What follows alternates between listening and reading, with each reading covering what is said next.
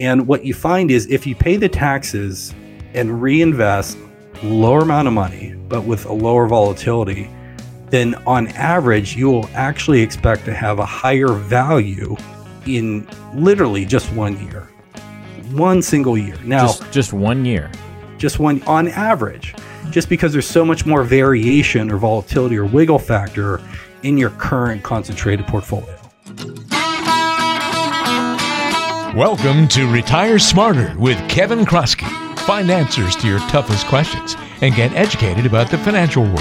It's time to retire smarter.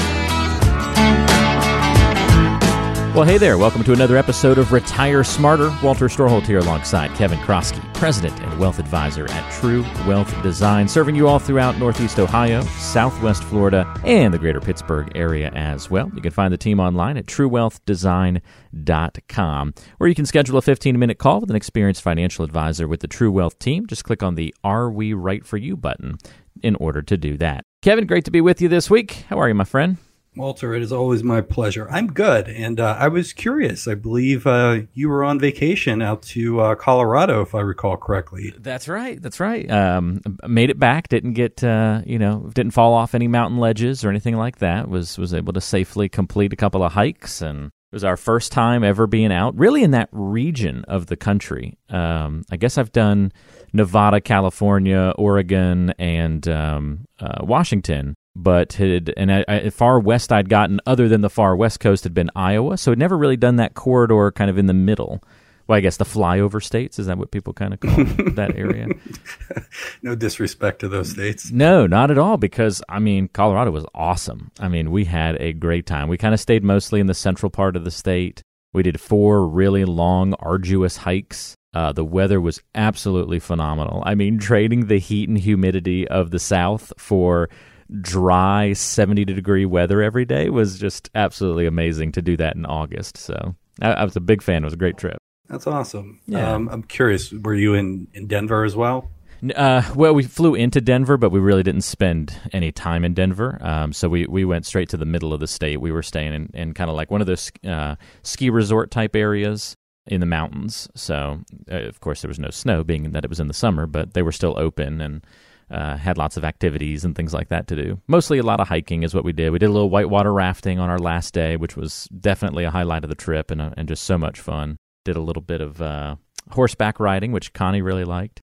So yeah, there was a, there was a there was a good amount of things to certainly do, and uh, we we packed every day. And there were a few days where we'd get back to the hotel at like four o'clock in the afternoon.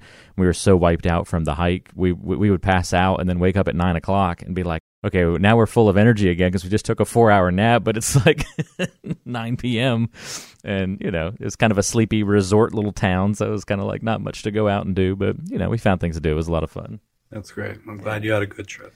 Yeah, it was a really good trip. So I'd highly recommend it. If you haven't been to Colorado, go check it out. Definitely a great outdoor place. Glad to hear that you are doing well also. And uh, we've got a great conversation on tap today. We're following up a little bit with episode 79, our previous episode about aligning your investments with your values. Yeah, you got it. Um, so, and I think I mentioned in that one, um, we were going to ferret out a little bit more about these, call it separately managed accounts or SMAs. So, the aligning uh, your investments with your values. Basically, we kind of talked through some of the pros and cons and then how to do it.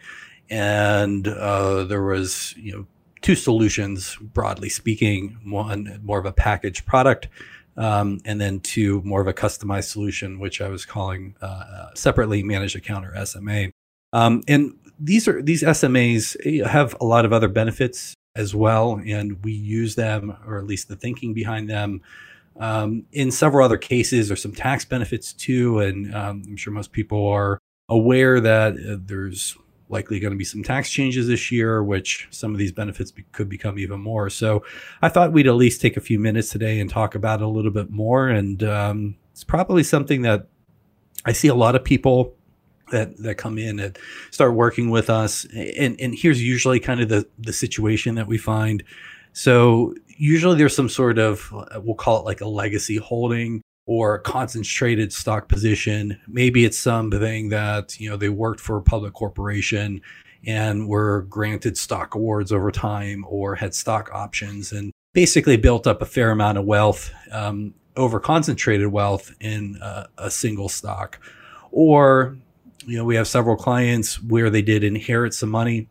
And if you go back, you know, not, not all that long ago, basically the estate tax exemption, if your state was was a little bit more than, I think it was six hundred fifty thousand, um, and this was literally just probably 12, 13 years ago, you started having a taxable estate. So it, it was quite common that you would have this sort of trust planning where some securities would go into what they call a bypass trust and um, you know, basically they could be there, but they don't get a second step up uh, in cost basis at death when the surviving spouse passes. So candidly, it doesn't matter all that much, but basically they were inherited eventually by our clients. But some of these positions were inherited um, or last stepped up from a cost basis perspective.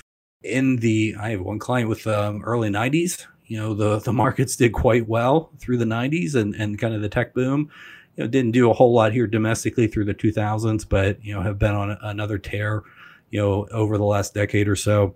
And these things, if you look at it, I mean, we're talking like thousands of percent gains. So if we take a step back for a moment, if you think about just kind of a traditional IRA, if you pull money out of your IRA, say you pull $10,000 out, well, by and large, that whole $10,000 is going to be taxable as ordinary income on your tax return. If you're investing outside of an IRA in what I'll just call a taxable account, you know, these are the accounts where you get a 1099 uh, every January showing, you know, any sort of income that you have to pick up on your, on your tax return. Well, here, you know, you have your cost basis. So if, say if we put thousand dollars into buying a stock or a mutual fund and say it grew to 10,000 over uh, many, many years. Well, our gain is $9,000, the 10,000 minus the 1,000 we put in, uh, assuming that there's not been any sort of distributions reinvested over time.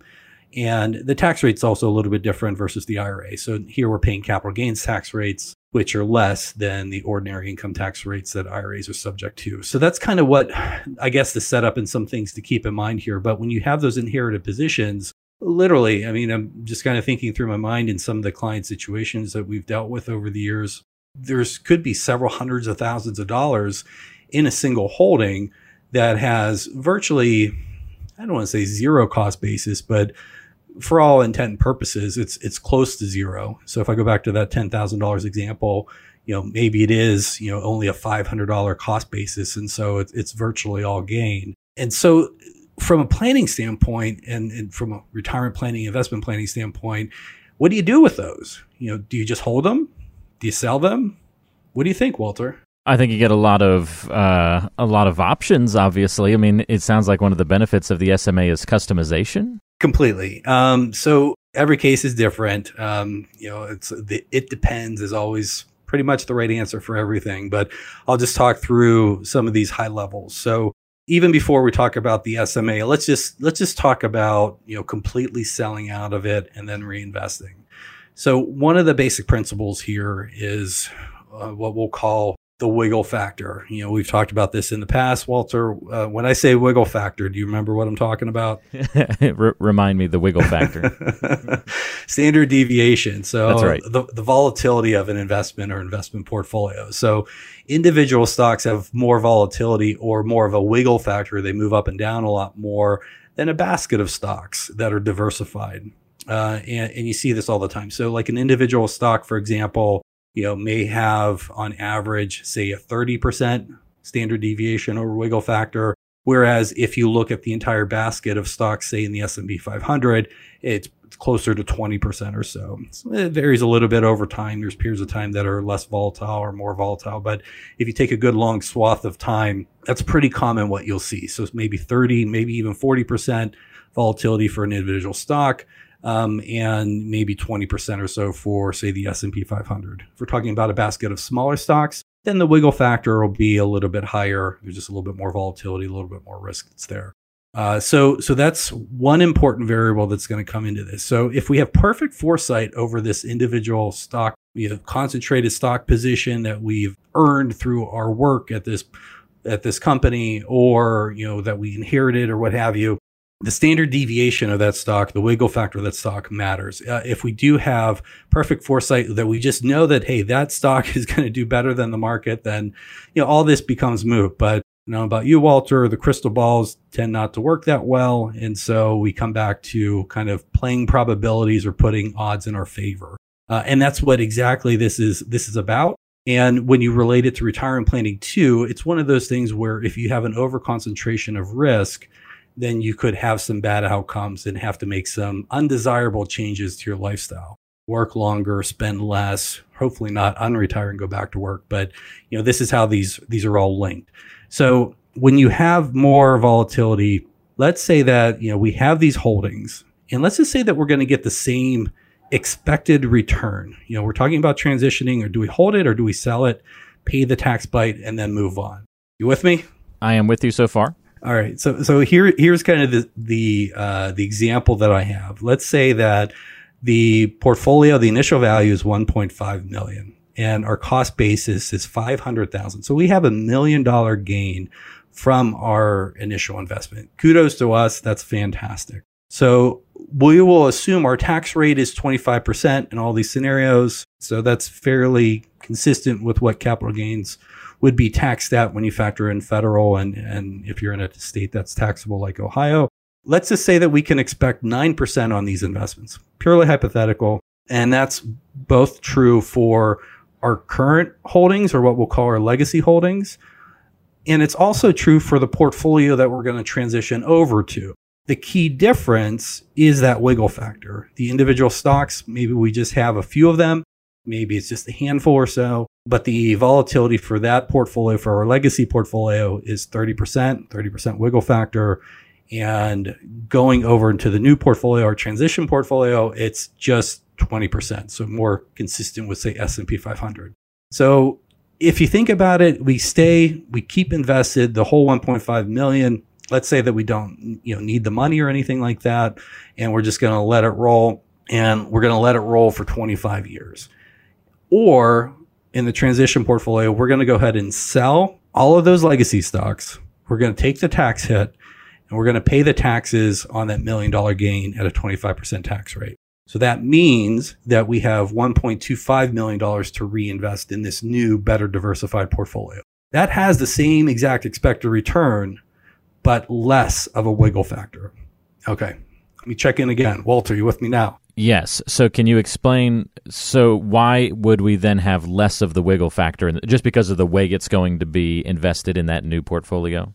for the simple reason that um, that you're going to have more stocks in there for sure. I mean, the S and P 500 is a good example, but you know, it's let's just say that you know we we went down to the shore, Walter, and we are selling umbrellas uh, on the beach, you know, for the sun. Well, a good diversifier to that might be to sell umbrellas when it's raining because your umbrella sales for the sun at the beach are probably going to tank that day but maybe people need some umbrellas for the rain. So it's a natural, those sales will not be correlated. They'll move in a dissimilar fashion.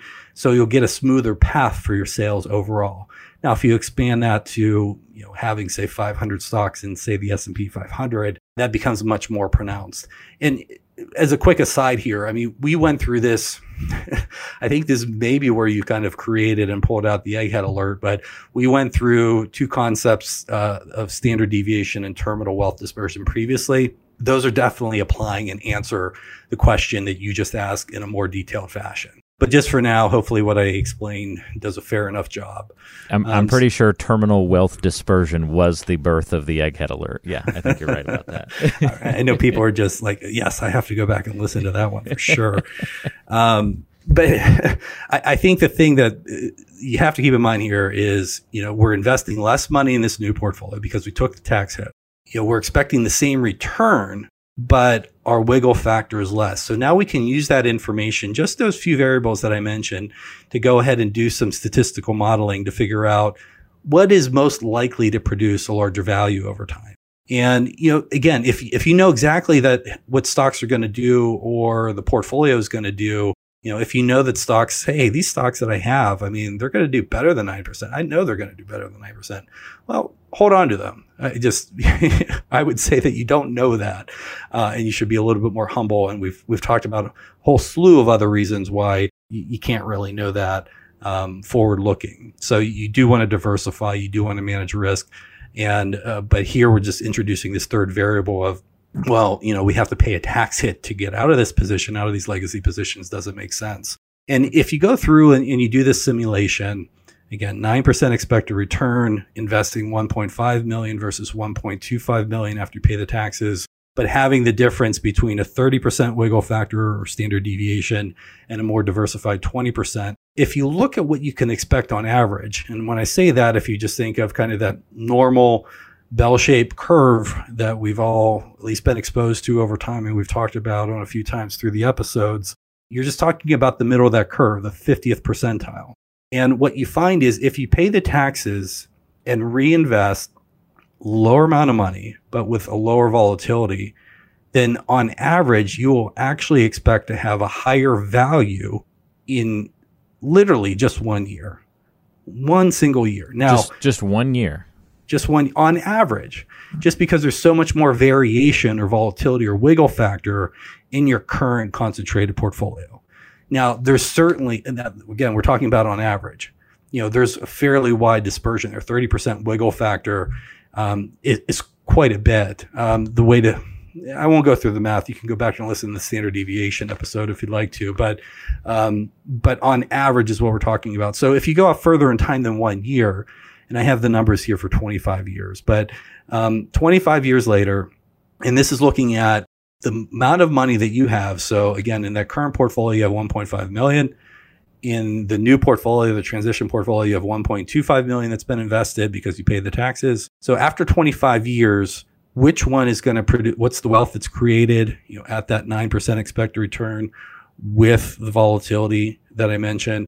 It's a little bit more than 4 million under your current portfolio. And it's about 5.6 million on average, 50th percentile under the new, more diversified, more reliable portfolio. Just a small difference. Just a very small. Yeah, I mean, we're talking about 25 years, and, and this is uh, in this example, you you actually are paying taxes after 25 years, which candidly you can argue say, well, like in today's law, I mean, this may change. It's it's talked about being changed, but you know, if you have capital gains, if you invest that stock, you know, whether it's whatever stock it may be, Disney, Apple, you name it, it's usually some of these ones that have been around for a while and the you know kind of people just identify with or what have you. But if you hold on to that all the way until death, the capital gains go away. They're stepped up at death. And so your beneficiaries inherit them free of any capital gains. And so that's current law. That very well could change. It's actually a proposal under the Biden tax plan that it will be changing. We'll see how what actually happens. But I have another example. I won't go through in painstaking detail like I just did on the last one.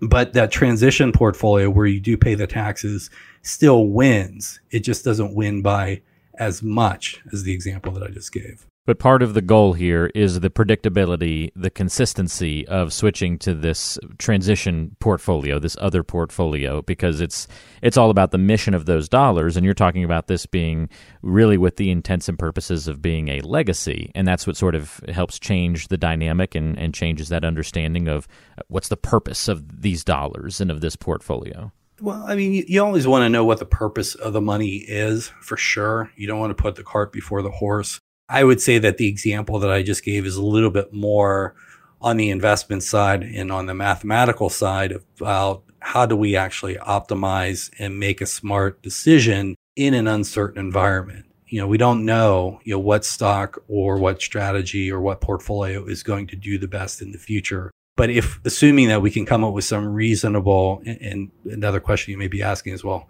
how do we formulate these expected returns? And that's a whole other question. In my example, I just simplified it and uh, just you know just stated that they are the same. Uh, you know, we've we've talked about this at least kind of building expected returns for for baskets of stocks. But if you're doing it for individual stocks, um, you know, good luck. It's it's way way more uncertain but that's the whole point that that I think you should be taking away from this. If you do have these kind of legacy holdings, one way or the other, or this concentrated holding, and sometimes it, generally it's we find it. You know, somebody has a, a tax issue that we have to work around. You know, it may not be that we're going to transition out of it and just kind of sell it completely you know maybe we're going to build around it which i'll talk about here in a moment but and that's really where the sma comes in But when we're looking at to do somebody's retirement plan and make sure that, you know, whatever their purpose for their money is, we want to make sure that that money is aligned to support that.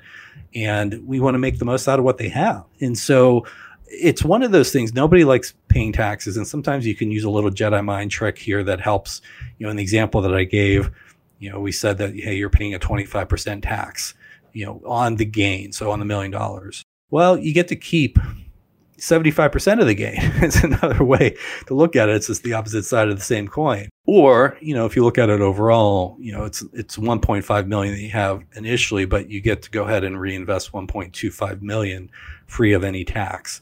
So, you know, these are these are different things I guess that, that we have to work with, but um but we've had several. I mean, I can think of probably 10 clients where they have meaningful legacy positions that we've had to work around um, and some of them are easy. Some of it just, you know, hey, it's a third rate investment. It's high cost. It's tax inefficient.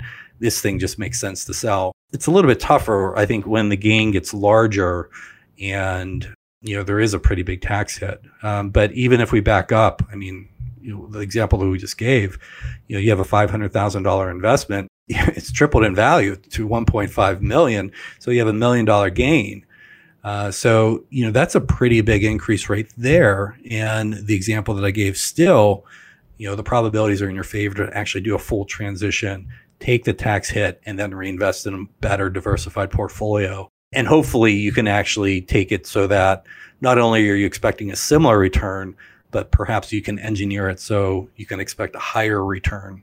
And that's that wasn't in the numbers that I shared.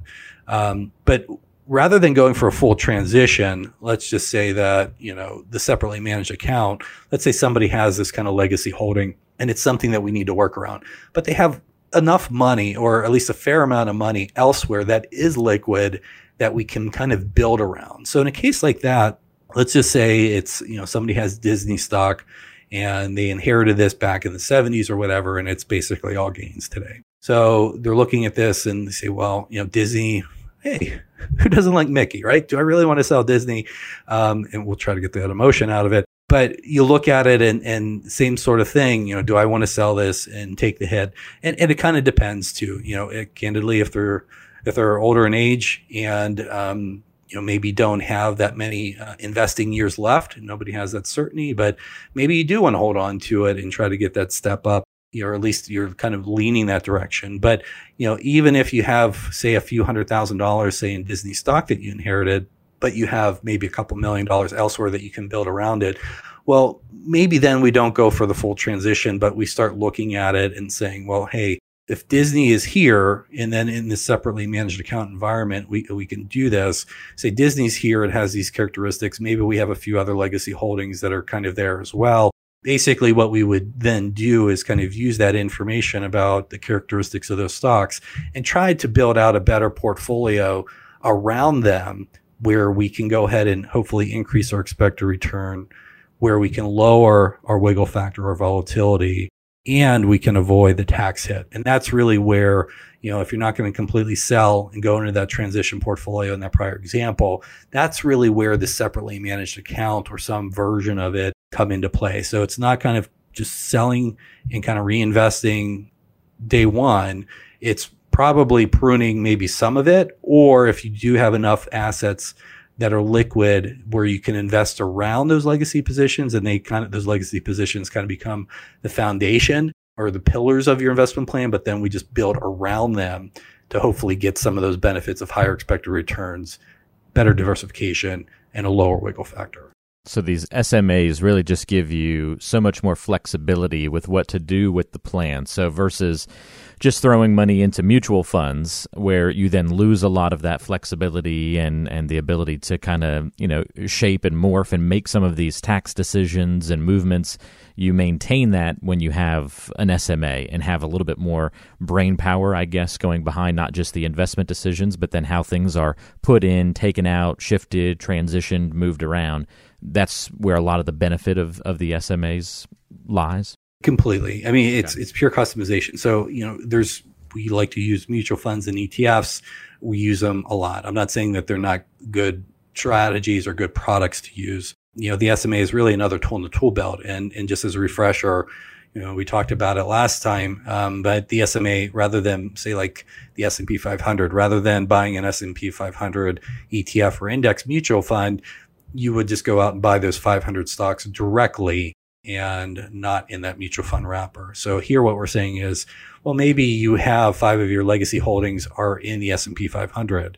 So rather than going out or buying that ETF or mutual fund, uh, you know, S&P 500 index, we're going to use the SMA and we're going to buy the other 496 stocks. And in fact, we may not just buy the other 496 stocks, but we may underweight certain industries that those legacy holdings are in. Certainly, we're not going to buy them, add more to it because we're already over concentrated, but we could go ahead and craft essentially, it's kind of like our own mutual fund, if you will, but we're just buying the individual stocks directly with the goal and with the intention to engineer it to get those higher expected returns, to go ahead and manage the diversification, lower that wiggle factor, and do it in a very tax aware fashion.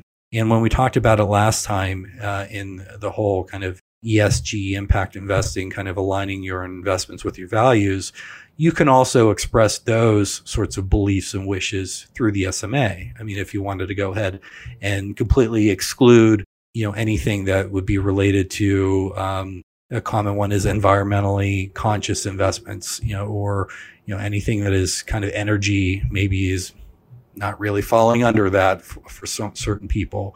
So you can just go ahead and add these exclusions, whether it's kind of a legacy holding, as I explained, or whether it's something that's a personal belief or value. You can do all of that through the SMA, but the big, you know, the core concept is really you're just buying the stocks outright and not in that packaged product, but you're still doing it with the eye to go ahead and keep your costs low, maintain adequate diversification, lower that wiggle factor, and engineer your overall portfolio for you know the optimal return that you can for how much risk that you want to take. You know that's it in a nutshell. Um, there's all kinds of different applications of this, but you know I hopefully the way that I explained it gives you an idea. You know it's usually those positions where you know we call them legacy holdings. Somebody's owned something for a long time, it's grown, that's great, but now what do you do with it? and you know maybe you go ahead and transition it all right away. Sometimes we do that because you know it makes sense. You know it's a third rate investment today it's high cost it's tax inefficient so on and so forth. But other times when you have something um, you know we have a, a, new client that has a lot of berkshire hathaway stock. It's actually the most concentrated one out of our entire client base. It's quite a large sum of money you know berkshire hathaway warren buffett uh, it's a good it's a good investment um, has been for quite some time um, but there's we're kind of using that as the foundation of the investment plan, and then we're diversifying around it because there's plenty of other liquidity that the client has. We've had several of these cases recently. I guess it's one of the reasons why it's top of mind, but you know, hopefully I did a decent job kind of explaining the pros and cons to it. I'm not saying that everybody should go out and use a separately managed account, but when you do have those characteristics, whether it is, you know, kind of like an ESG impact uh, investing, more values based investing, or whether you have this legacy position where there's a high tax cost to get out of it. That's really where an SMA could be used smartly to go ahead and, and, and get the portfolio closer to where it needs to be and still, you know, optimize whether it's a values based investing decision or your own personal tax management. This has been uh, very helpful, actually. I really enjoyed the conversation, Kevin. I thought you were going to start trying to get me to do math when you were throwing out 1.5 million, 500k cost basis, million gain, 25% taxes, 9% expected investments, one year versus 25 year returns. I was just waiting for that math question to come. I was, oh man, I was so prepped over here with the calculator. Like, we're just, just you've got me on edge, man. You know how you know how to get me like and psych me out. So I know. I, I was thinking about how do I tell this story without all these numbers and Walter, I just couldn't figure out how Sometimes to do it. So you need the numbers. You know what I mean? no, but I, I, I, tracked pretty well actually as you were laying it, laying it all out. I was just ready for some curveball of like, now if you took the factorial of the uh, square root of that result, Walter, what would that be? I'm just disappointed you didn't remember the statistical term for wiggle factor. Well, now you know why I was so stressed about the the number question that I wasn't ready for the, the simplicity of wiggle factor. I actually, in fact, if you had just said standard deviation, I probably could have given you a textbook definition right off the bat. But wiggle factor, my brain wasn't ready for that 180 of uh, you know technical term versus uh, you know just a little fun fun little side term. So Uh, you got you got me spun up on this one. It was fantastic. Um, yeah, if you liked today's conversation, and maybe this is your first time tuning into Retire Smarter, well, good news. There's 80 other awesome episodes that you can go back and listen to, especially the previous one, kind of an extension of today's conversation, but in a different way. Uh, you might enjoy that one. Lots of other great topics that Kevin has dove into over the past couple of years as well. Go back, consume it all. It's good stuff. Um, hey, Walter, one yeah. one other thing I want to let me interject briefly Please. before we wrap up, and this is an important point. I should have made it sooner, but you know, whenever you know you're working with somebody, particularly a new client, if you go to a lot of places, um, basically they just they sell everything and you just start investing. It's very rigid. You know what we talked about in really kind of analyzing, you know, what we can expect both from a return standpoint, you know, from a diversification and volatility standpoint, and considering the tax benefits. Uh, candidly, it's what we've always done from day one. We've done it, you know, we've certainly done it. I think I've learned a lot over time and have done, been able to do it better. But it, it just makes sense. Hopefully you can see that. But, you know, whenever, if you're going into a financial advisor, they say, okay, we're just going to sell everything and, you know, reinvest, that could be the right answer. But if you have these, you know, these legacy positions, if you have a concentrated stock position um, and you have tax implications to it, you really need to be a lot more thoughtful behind that. I mean, I, I made a pretty good case early on about, hey, it could just make sense just to transition, but you know, that's it depends is is definitely the mantra there. And as with anything, you really need to kind of do the work before you come to the conclusion. So just kind of I don't want to say buyer beware, but um, you know, if you're looking for an advisor and you have some of these legacy positions, if you have some of these low cost basis inherited positions, or a lot of company stock that you've accumulated over the years, you really need somebody that's going to be able to think through that thoughtfully and in a mathematical way to go ahead and figure out what's the best thing to do to tie that back to your plan and your values and make sure you make the most out of what you have. I don't think uh, in the couple of years that I've uh, now known you, Kevin, that you've ever done anything that didn't have a lot of thought and reason behind it. Um, that goes for our episodes here on the show and the way that you do your planning and the way that you talk about it and describe it. So I love it. You you always want to make sure that there is a why behind everything that you decide and you do and you talk about. And I have to pick on you, and I and I hope you don't mind. I'm going to share this with the audience. Uh, it's just especially appropriate given what you've just talked about, thoughtfulness and everything. Uh, this episode, believe it or not, folks, was the one that Kevin said maybe he's been least prepared for in the entire uh, existence of Retire Smarter. I find that hard to believe based on how well prepared the numbers and the examples were. But there you have it. That just is a good example of how thoughtful and uh, much time and attention you put into the things that you and I know that your team embraces this too, Kevin, um, and, and, and just what you guys do. And so I think that's that's pretty cool because that's rare in today's world. Um, it's easy to just hey, here's your situation, implement it, but you really want to make sure that all the due diligence is done in the background. And uh, I think that should be celebrated in today's world a little bit. So, well, thank you, Walter. Good on you, my friend. And uh, thank you for the help on the show today. If you've got any questions as you listen to this program or any other episodes, want to find out a little bit more about what, you know, true customized planning looks like, want to find out if the True Wealth team is right for you, you can go to truewealthdesign.com. You're going to see a little orange button at the top of the page. Another one, if you scroll all the way to the bottom of the page, it's going to say, Are we right for you? That's where you can click and schedule your 15 minute call with an experienced financial advisor on the True Wealth team. So it's pretty easy to do. It's truewealthdesign.com. And we'll link to it in the description of today's show as well. You can also give a call if you prefer, 855 TWD PLAN. That's 855 893 7526. 80 episodes of Retire Smarter now in the books, Kevin. Congrats. I don't know if that's technically a milestone. We probably should have celebrated at 75 if we wanted a mini milestone, but 80 is a nice round number at least. So there we go.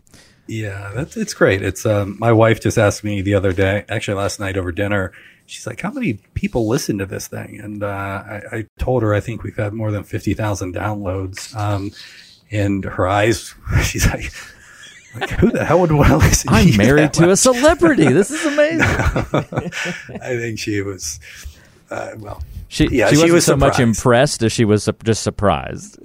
yeah, she was she was surprised, and you know, and we've had a lot of people that have reached out. To, you know, candidly, I've been surprised. We st- I started this with the idea that we were going to talk, going to be able to reach our clients and kind of keep them educated, and you know, maybe we would meet some new people, and um, it's been both of those and more. Um, so it's been interesting. Uh, people listen. They, you know, they get to hear your personality. They feel like they get to know you. And um, we've met some really nice people that have become great clients, you know, through it. And um, I think it's a really good way to kick the tires too. You know, if you go into a place and yeah, it's just it's tough. We've talked about this. You know how difficult it is to hire any professional, including a, a financial advisor. But you know, through a podcast like this, or you know, you really get to know somebody and see what they know and you know, you gotta, you know, trustworthy and competent, and people tend to do business with people that they like. So I think it's a good way to really kick the tires. And I appreciate your help in doing this, Walter. Absolutely, it's always uh, always fun when we get together. And hey, we'll do it again in uh, two weeks. So everybody, come back and join us for the next episode of Retire Smarter. For Kevin Kroskey, I'm Walter Storholt. Take care. We'll talk to you next time.